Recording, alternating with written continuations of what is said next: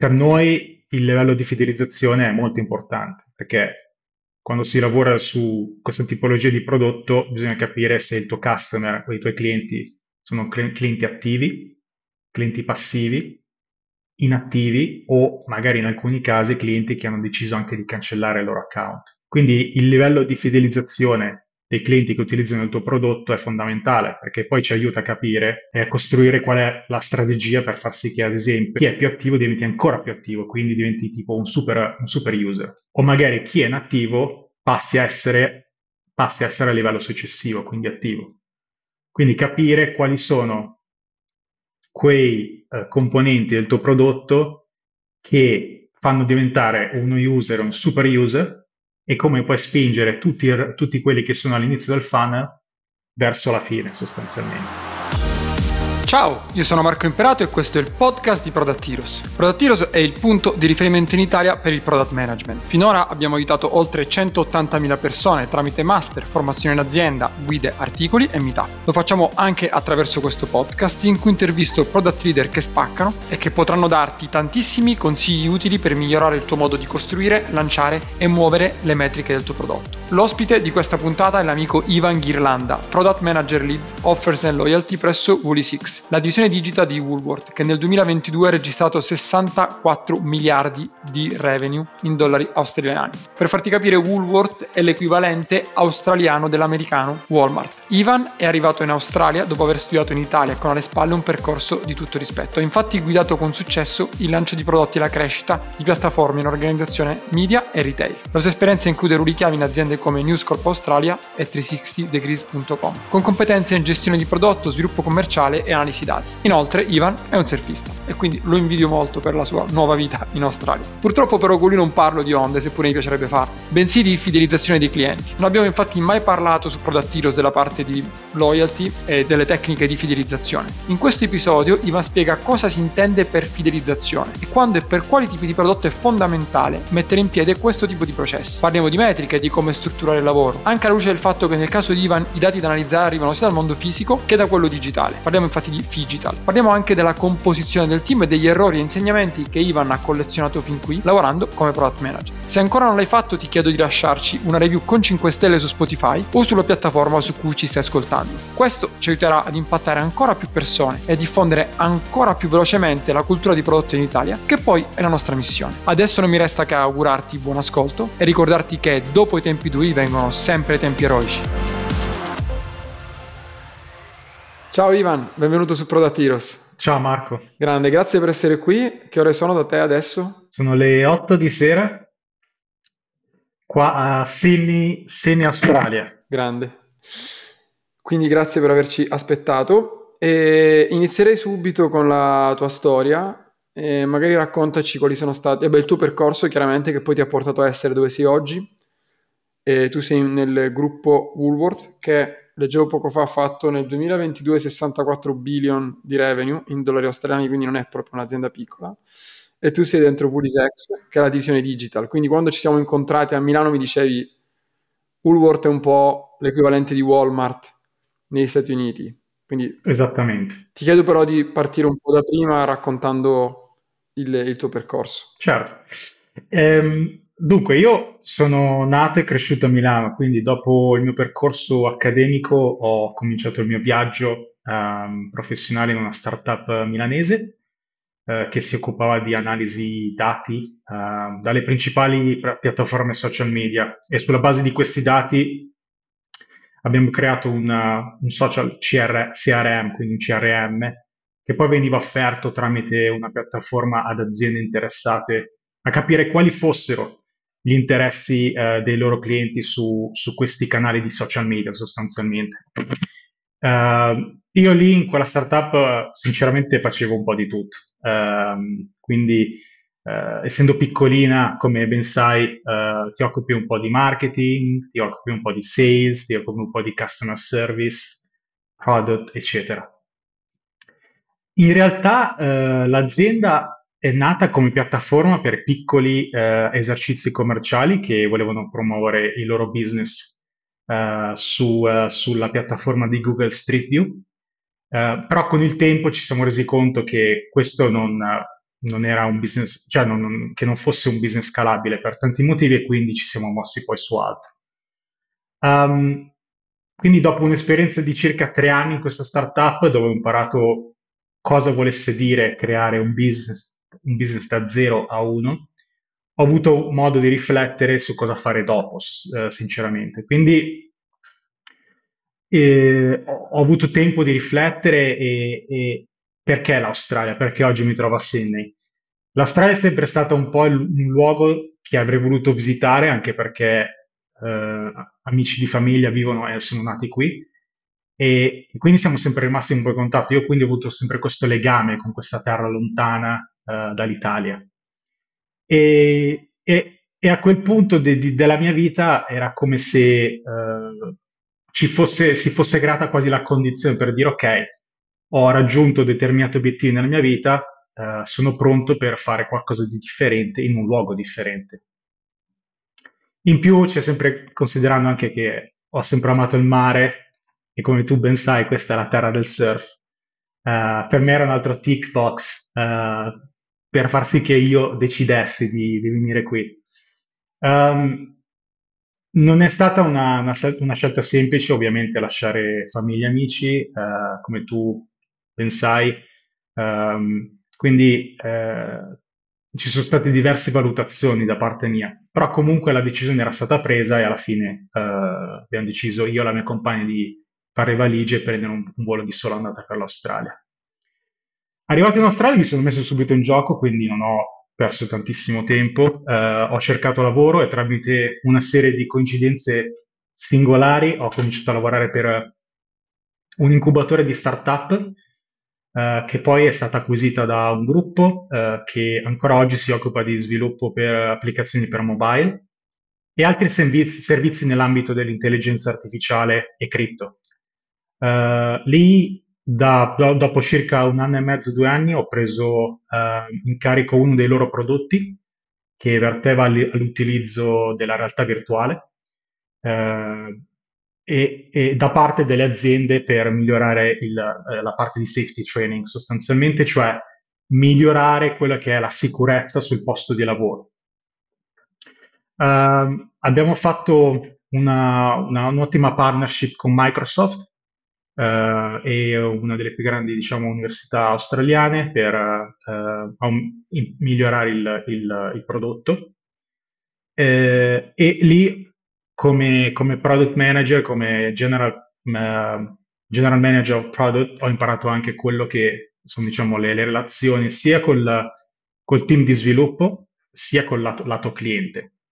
Uh, cose che ovviamente poi sono riuscito a riutilizzare poi in altri ambiti e, ancora oggi, lezioni che ho imparato. Um, successivamente a questa esperienza poi ho avuto modo di uh, prendere in carico um, per la parte di subscription uh, un'azienda che si chiama News Corp. Uh, News Corp è uno dei più, gran- è uno dei più grandi gruppi media al mondo, uh, si occupa di testate giornalistiche, gestisce siti web, uh, app, eccetera. E io guard- sostanzialmente ero in carico del prodotto per dieci di queste testate giornalistiche in Australia. Mi occupavo di ottimizzare i loro prodotti per gli abbonati, eh, sia su web che su mobile application. E dopo tre anni di progetti e tanti mal di testa, eh, mi sono poi mosso nell'azienda in cui mi trovo oggi, che si chiama Woolworths Group, e, e mi occupo di prodotto in WooliesX. Complimenti per il percorso. Mi apro un attimo una parentesi su una cosa a noi molto cara, che è la, il rapporto con il mare.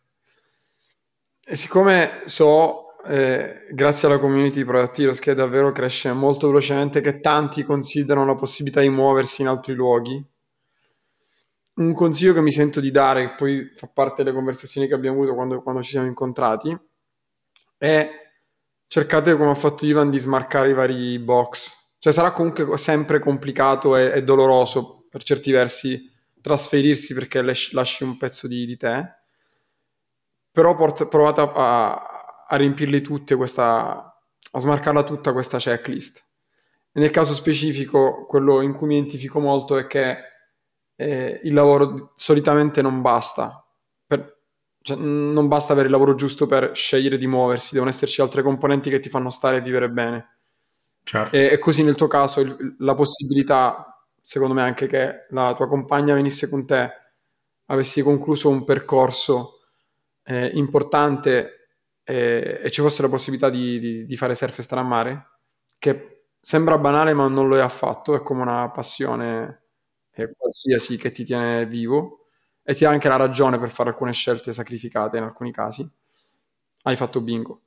Ora, ci dai qualche eh, numero sull'azienda in cui lavori oggi? Abbiamo eh, visto velocemente le revenue, che però non ci dicono troppo eh, della parte tech, di come siete organizzati. Di... Tu ti occupi nello specifico della parte di fidelizzazione in retail, che è chiaramente un business mostruosamente grande. Eh, però vorremmo, prima di andare nei dettagli di quello di cui parleremo oggi, capire un po' esattamente dove ti trovi nell'area, tecnologico, nell'area tecnologica e come siete organizzati, quindi in relazione con altre aree, se, se gestisci un team, se sì, quanti siete e così via. Ok, dunque, eh, partendo da, dall'inizio, Woolworths Group è una multinazionale nel settore food and beverage, abbiamo anche poi una parte di retail, Ma, abbiamo, ma poi abbiamo anche una divisione, una divisione lato finanziario. Uh, a oggi conta più di duecentomila dipendenti, uh, ma il nostro core business sostanzialmente è, sono i supermercati. Abbiamo una catena di super, supermercati che conta più di duemila negozi sparsi sul territorio australiano e neozelandese, e nell'ultimo fino, anno, anno finanziario abbiamo, abbiamo generato un totale di sessantacinque milioni eh, sorry, scusami, sessantacinque miliardi di vendite, di cui sette eh, dalla nostra piattaforma e-commerce. Giusto per dare un'idea a chi ascolta, Amazon Australia ne fattura quattro, quindi noi siamo tre, tre miliardi on top eh, a Amazon Australia. Um, Per dare l'idea a chi, a chi ci ascolta di chi siamo e non conosce ovviamente il gruppo perché operiamo dall'altra parte del mondo rispetto all'Italia, si può dire che siamo la Walmart dell'Asia Pacifico sostanzialmente. WooliesX è la divisione eh, digitale del gruppo. Eh, a WooliesX ci occupiamo di, di, di cose differenti, eh, principalmente marketplaces, pagamenti, uh, media advertisement, integrazioni con partner esterni e fidelizzazione. I miei team, io oggi ne conto due, uh, lavorano proprio su quest'ultimo, quindi sulla parte di loyalty, la fidelizzazione dei nostri membri. Uh, la fidelizzazione del gruppo fa parte praticamente di ogni componente, sia a livello di business che di prodotto. Cioè io... Uh, personalmente collaboro con dozzine di team e ci assicuriamo che il frutto, insomma, del nostro lavoro porti benefici sia lato cliente, quindi ai nostri membri, sia, che al, sia al business, quindi che ci sia un outcome finanziario o non per il business. Uh, ad oggi, per quanto riguarda il prodotto di fidelizzazione, uh, contiamo circa quindici milioni di membri registrati al nostro programma. Il totale della popolazione australiana sono ventisei milioni, noi ne abbiamo quindici, quindi diciamo che abbiamo un'ottima un un penetration rate uh, a livello demografico. Il sessanta per cento di questi uh, è considerato attivo oggi, cioè hanno transato su uno dei nostri canali negli ultimi trenta giorni uh, e il trenta per cento dei quindici milioni hanno scaricato anche l'app. Quindi ci sono grandi numeri uh, che girano intorno alla parte di fidelizzazione. Quindi diciamo che ti diverti. Sì, c'è molto da fare. Ok, ah, diciamo, mentre raccontavi un po' lo scenario mi sono venute in mente mille domande contemporaneamente, perché quando si parla di, di loyalty magari lo si tende a banalizzare con la, la carta fedeltà del supermercato X, e, e, e questo forse era vero un po' di anni fa. Adesso, diciamo, n- nell'era in cui siamo noi, immediatamente la domanda che mi viene dopo in mente è: ok, quindi come funziona l'integrazione tra l'offline e l'online? Come misuri il customer lifetime value? Lo fai splittato? Su cosa spingete di più? Però facciamo un passettino indietro e quindi ci spiego un po' meglio come funziona la, fidelizz- la fidelizzazione. Cioè, in un percorso in cui io eh, arrivo in Australia domani, entro dentro un negozio Woolworth, in qualche modo mi schedano, mi danno una tessera, mi danno un qualcosa, quindi ci racconti un po' meglio cos'è la fidelizzazione e il, il processo, diciamo. Dunque, eh, da manuale, eh, fidelizzazione è il processo eh, attraverso il quale un'azienda, quindi utilizzando il mio caso specifico Woolworths, cerca di mantenere e eh, rafforzare le relazioni con i propri clienti, sia nuovi che esistenti.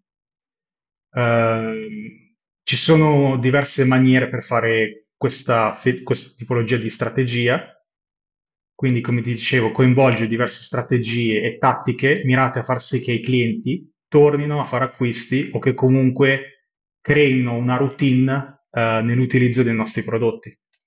Uh, in più che uh, scelgano costantemente uno dei nostri brand, uh, quindi che creano so, una sorta di stickiness con uno dei nostri brand o più brand uh, e che percepiscono valore quando uh, o acquistano o eh, quando di, ad esempio diventano sostenitori di uno dei nostri brand nel lungo termine, quindi creino anche questi meccanismi di eh, coinvolgere amici o famiglia all'interno del nostro programma di fidelizzazione. Ti chiedo quindi il product management, in quello che ci hai raccontato, come funziona, cioè come si pone, che obiettivi si pone e...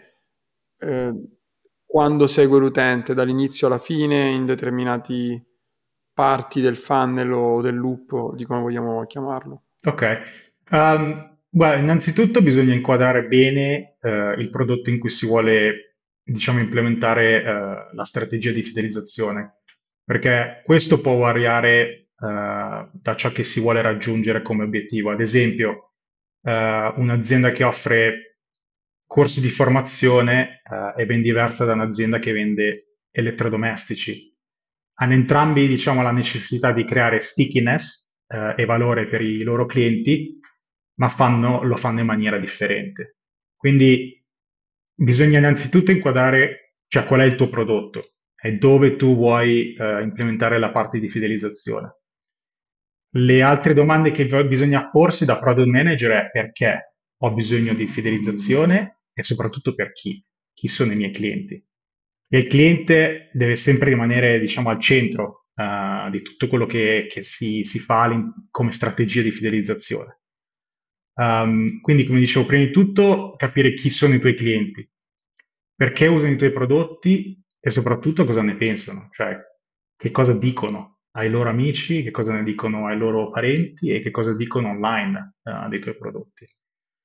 E da lì poi bisogna partire anche a fare delle analisi del tipo: qual è il valore aggiunto che vuoi offrire e cosa ne pensano i clienti di questo tuo valore aggiunto. Utilizzando un altro esempio pratico, per esempio, è alcuni clienti vogliono sconti o incrementare punti per ottenere premi, altri invece sono magari interessati a, a, a, a che il loro prodotto venga spedito in maniera gratuita o più velocemente. Utilizzando un esempio molto popolare, Amazon: se tu diventi membro Prime hai la uh, spedizione gratuita, mentre se tu sei solamente un customer dell'e-commerce la spedizione può variare magari da tre a cinque giorni prima che ti arrivi a casa. Quindi varia anche a quello che, che è l'azienda, la natura dell'azienda, e varia anche il valore aggiunto che tu dai a chi diventa membro del tuo programma di fidelizzazione. E poi l'ultima, l'ultimo punto da, da, da, diciamo, da considerare sono anche quali sono i canali che i tuoi clienti prediligono per essere valorizzati.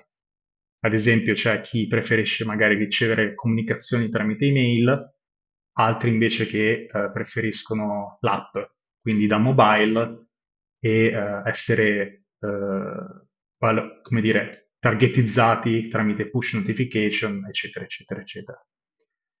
Quindi ci sono diversi aspetti lato prodotto che vengono, devono essere considerati eh, quando si creano questi, questi meccanismi di, di loyalty. Eh, una delle prime cose che mi viene in mente, ma è, è una considerazione o forse, sai, una, una domanda che c'entra meno con quello di cui stiamo parlando, è, è quando è giusto applicare logiche di loyalty. Faccio un paio di esempi. Eh, una è l'Apple di turno, no? In cui ha forse uno dei più alti tassi di fidelizzazione, se come fidelizzazione intendiamo l'acquisto ripetuto di, di prodotti diversi nel costo del tempo, nel corso del tempo, o l'alto numero di referral, di passaparola.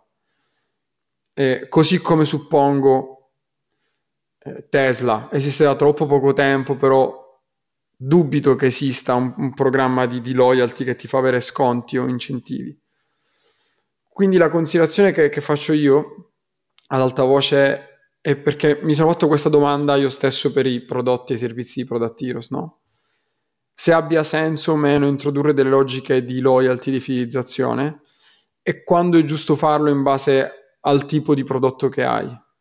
Non so se tu ti sei fatto mai una domanda di questo tipo o ci puoi aiutare ad avere una risposta. Come, come ti dicevo, secondo me ci sono diverse domande che bisogna porsi. Uh, una di queste è anche quanto è maturo il tuo prodotto. Cioè, il tuo prodotto è sufficientemente maturo per valorizzare persone su diversi livelli. Ad esempio, Uh, per noi il livello di fidelizzazione è molto importante, perché quando si lavora su questa tipologia di prodotto bisogna capire se il tuo customer o i tuoi clienti sono cl- clienti attivi, clienti passivi, inattivi, o magari in alcuni casi clienti che hanno deciso anche di cancellare il loro account.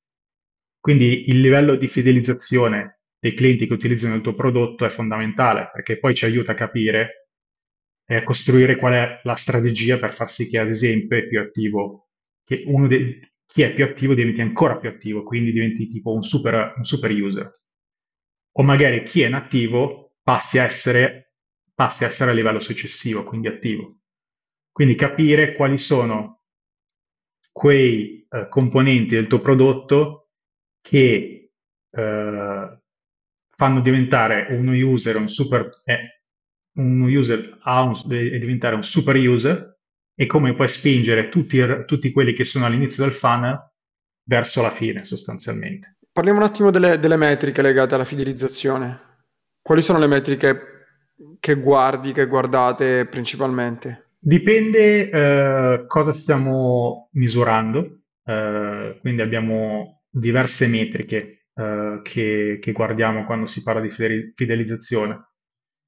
Diciamo che la conversazione sulle metriche parte sempre a, da un livello leggermente più alto, cioè bisogna capire quali sono gli obiettivi della fidelizzazione orientati all'utente. Quindi, per esempio, ehm, il livello di soddisfazione del cliente, eh, tradotto l'N P S, o a, a, aumentare le vendite del gruppo, o aumentare la frequenza di acquisti su un determinato canale rispetto ad un altro. Um, in altre parole, bisogna definire quali sono le O K R che tu stai cercando di, um, di, di, di migliorare, cioè gli obiettivi misurabili e raggiungibili in un determinato spazio temporale. Ad esempio, una delle cose che noi uh, tracciamo, lato nostro, è ehm, aumentare le vendite generate dalle offerte di un tot entro la fine dell'anno finanziario. Il livello sotto sono le metriche che poi ogni team ha e che misura sulla base del trimestre. Quindi tu ogni trimestre, in base a quello che stai facendo, che hai sulla roadmap, tracci quello che è stato, diciamo, migliorato o non migliorato, e alla fine dell'anno finanziario il tuo lavoro verrà poi misurato verso quella che invece è il livello superiore, cioè l'objective key result, che è stato settato all'inizio del, dell'anno finanziario dal business. Um, quindi ci sono una serie di O K R, submetrics, che, che vengono tracciate in base a quello che il team fa eh, in, quel, in, quel, in quel specifico lasso di tempo, perché la natura del lavoro può cambiare. Magari per un periodo tu stai lavorando sul lato, sulla parte app, perché c'è bisogno che ci sia un'ottimizzazione di determinati prodotti nell'app, magari invece eh, poi ti sposti su altre tipologie di lavoro, tipo, che ne so, la personalizzazione, quindi come, come aumentiamo la personalizzazione dei contenuti e delle offerte che eh, mandiamo ai nostri clienti. Parlando proprio di personalizzazione, tu l'altra volta citavi contextual user journeys. Ci dai qualche informazione in più? Perché io immagino nel vostro caso ci possono essere infiniti livelli di personalizzazione, perché dentro il supermercato, cioè il supermercato poi rappresenta, diciamo, tutte le nostre sfaccettature diverse, le nostre abitudini di consumo, come trascorriamo il nostro tempo, cosa ci piace, cosa non ci piace, le nostre paure. Compriamo tanti farmaci, quanti ne compriamo, quali compriamo, e voi riuscite a sapere tutto praticamente. E la, la differenza, se vuoi, rispetto all'acquisto online, che sì, c'è chi lo fa meglio e c'è chi lo fa peggio, però avete un ambiente che accoglie le persone che, e, e potete influenzare gli acquisti in molti più modi rispetto a un e-commerce classico che vive bene o male di referral e, e robe simili o di offerte speciali. Mi sono molto interessato a, a saperne di più su come create questi user journey e come poi lavorate sulla personalizzazione. Dunque, è un'ottima domanda, perché um... nel mio caso specifico la personalizzazione è critica proprio perché noi operiamo sia lato online che offline. Quindi i dati che noi collezioniamo nei negozi eh, sono magari gli stessi dati di quella persona che poi andremo a collezionare sul lato e-commerce. Quindi noi dobbiamo capire qual è il comportamento di questa persona quando compra nei, nei negozi fisici o quando compra uh, nel nostro e-commerce. Quindi il, i dati, uh, la collezione dei dati praticamente è la, la nostra source of truth, cioè noi dobbiamo essere in grado di centralizzare questa, questa knowledge su, sulla persona in un unico punto e da lì sviluppare quelli che sono poi contextual user journey, cioè in base a tu dove sei, cosa stai facendo, contestualizziamo eh, quelli che è la tua esperienza col, con noi sostanzialmente.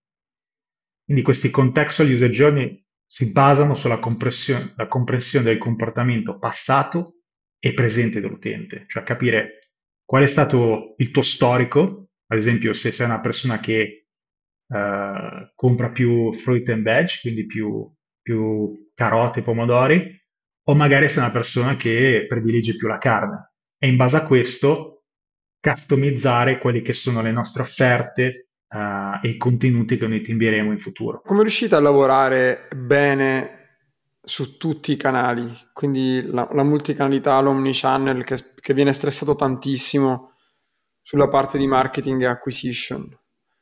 Però lato prodotto, voi come riuscite a muovervi lì dentro? Cioè, mi viene anche difficile formulare la...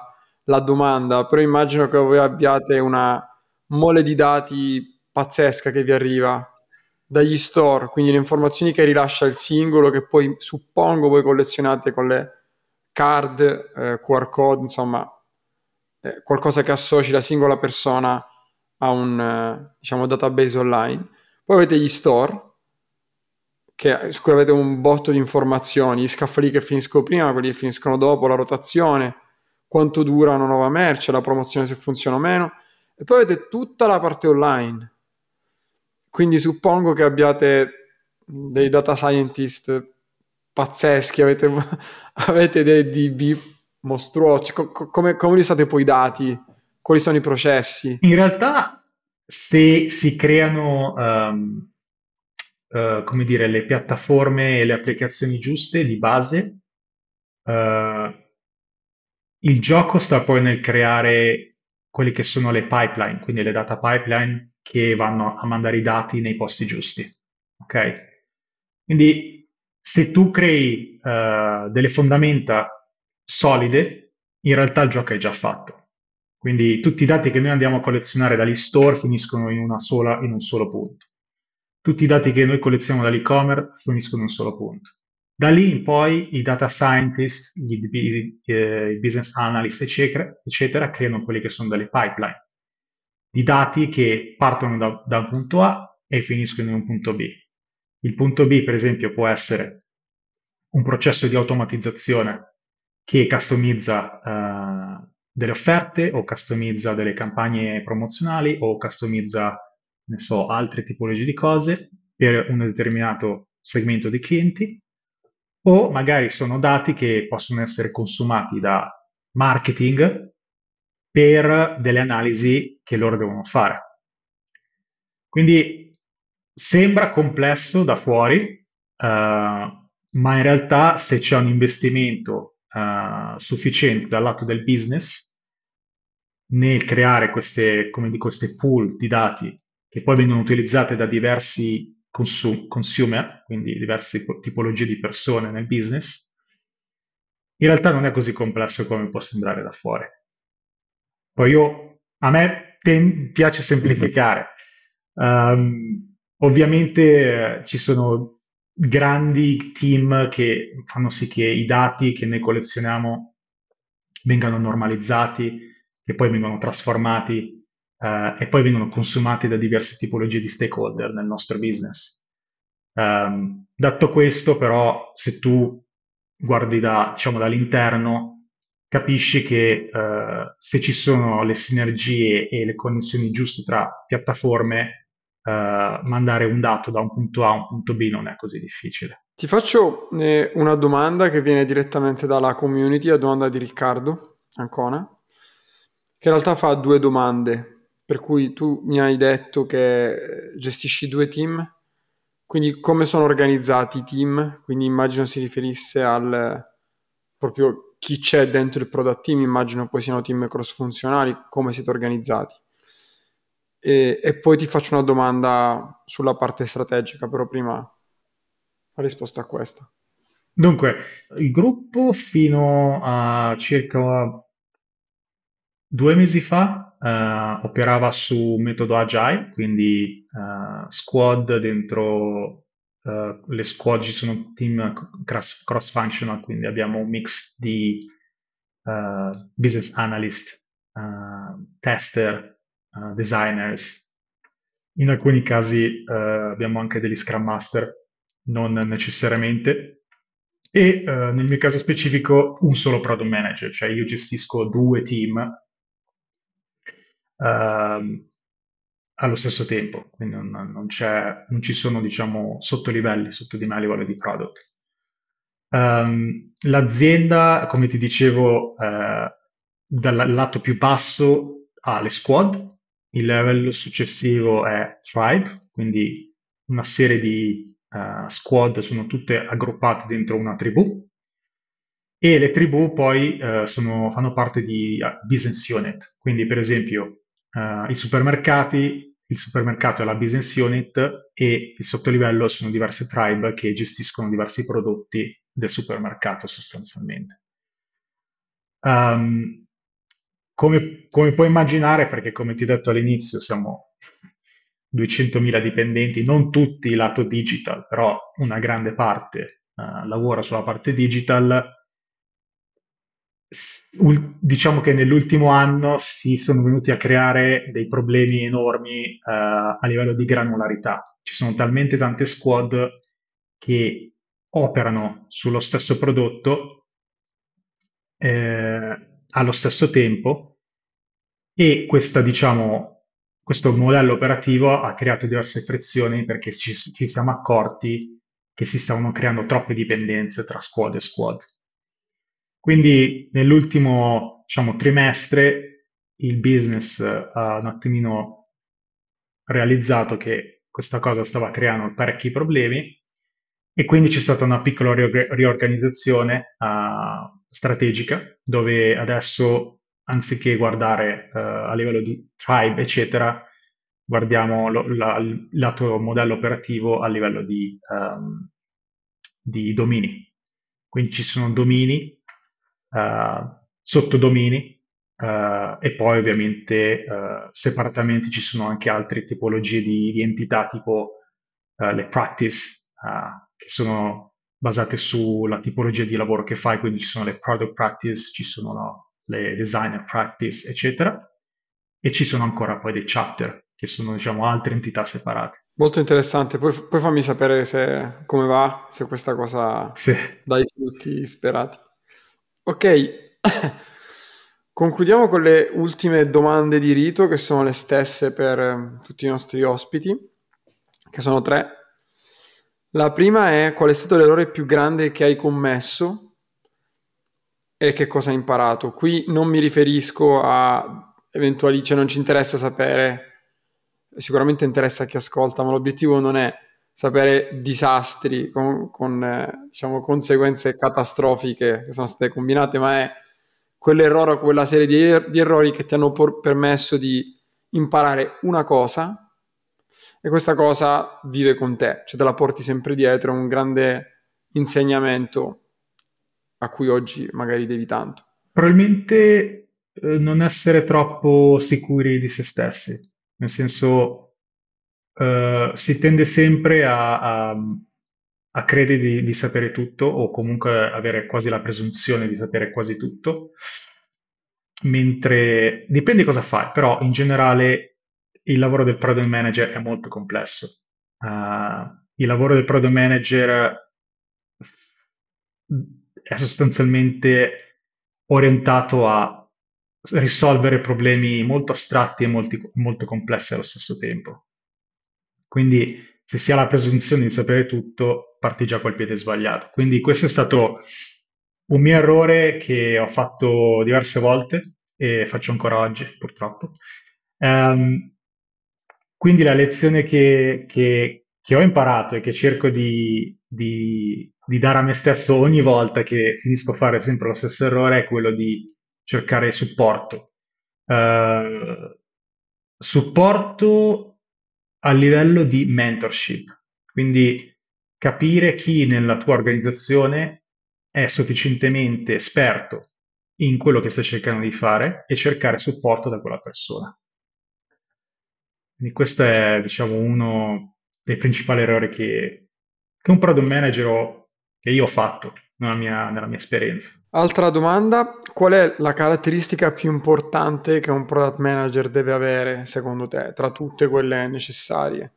Potendo sceglierne solo una, qual è la skill che chi fa prodotto deve assolutamente avere, secondo te? Dunque, secondo me, la più importante, ehm, e mi viene in mente un consiglio, non mio, ma di uno, da, da parte di uno dei più grandi comun- comunicatori della storia tecnologica, cioè Steve Jobs, e che praticamente ha detto che una delle più, più importanti skill di una persona che lavora in, una, in un'azienda tecnologica è lo storytelling. Cioè, sostanzialmente, la capacità di comunicare efficacemente e in maniera semplice concetti molto astratti e complessi. Non siamo tutti ingegneri, eh, non siamo tutti economisti, non siamo tutti marchettari, e quindi essere capaci di comunicare il tuo messaggio in una forma su- sufficientemente generica e rilevante è fondamentale, così che le persone che tu stai cercando di influenzare o con cui lavori capiscono quello che tu vuoi raggiungere, quali sono i tuoi obiettivi. Quindi, secondo me, questa è una delle skill fondamentali di un product manager. Ce ne sono altre, tipo saper ascoltare, saper capire quali sono i bisogni, eccetera. Ma lo storytelling, secondo me, è la numero uno. Allora, su questo sono super d'accordo, anche perché se non sai, se non sei in grado di raccontare bene eh, le idee che hai raccolto, insomma, quali potrebbero essere i prossimi step, e non sei efficace in questo, non sarai mai in grado di influenzare. Quindi puoi essere, come dico sempre, il numero uno dei dati, delle roadmap, degli O K R, dello Scrum, di whatever, qualsiasi cosa, è un genio.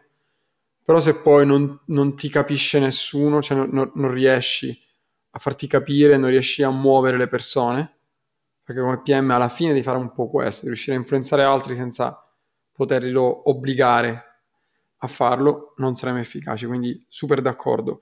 Ultima domanda: se dovessi dare un unico consiglio a chi oggi sta avviando la propria carriera nel product management, quindi chi vuole cominciare e non è ancora un P M, quindi sta facendo o una transizione da un altro ruolo oppure esce da università, ha studiato e vuole iniziare a fare il P M da zero, che consiglio daresti? Ci sono diversi, diciamo, opzioni. Um, se si ha, diciamo, l'interesse uh, di prendere uh, diciamo, la posizione di P M, di product manager in un'azienda, o eh, la strada più facile secondo me è quella di trovare, come dicevo, una persona che già lo fa e quindi capire come si fa, proprio da una persona che lo fa day to day. Quella secondo me è la strada migliore. Se invece non hai un uh, product manager nel tuo network, uh, puoi sempre scegliere di fare un corso online uh, o un master da Product Heroes, per esempio. Um, comunque cercare un, di sviluppare una tua, una tua educazione su, sul product management, quindi partire sempre da, da, da, da una posizione di imparare, ascoltare e poi, quando si ha con la confidenza di dire ok, sono pronto, cominciare a fare il lavoro di product manager. Grazie mille Ivan, sei stato preziosissimo, speriamo di vederci presto, in realtà spero di venirti, venire a trovarti io a Sydney, sì. O ci vedremo in Italia a breve. Ti aspettiamo Marco. Grande, a presto. Ciao. Grazie per aver ascoltato questo episodio di Product Heroes. Se l'hai trovato utile, iscriviti su YouTube, Spotify, Apple, Amazon, insomma, dove ascolti i tuoi podcast normalmente, così non ti perderai neanche un episodio. Prima di andare via, vota con cinque stelline questo podcast o scrivi un commento, una recensione. Questo ci aiuterà a raggiungere sempre più persone e quindi aumentare la diffusione della cultura di prodotto in Italia, che poi è la nostra mission finale. Quindi il podcast è soltanto uno dei tanti modi che Product Heroes utilizza per spingere la cultura di prodotti. Trovi maggiori informazioni e tutte le attività che svolgiamo su product heroes punto it. Ciao e alla prossima!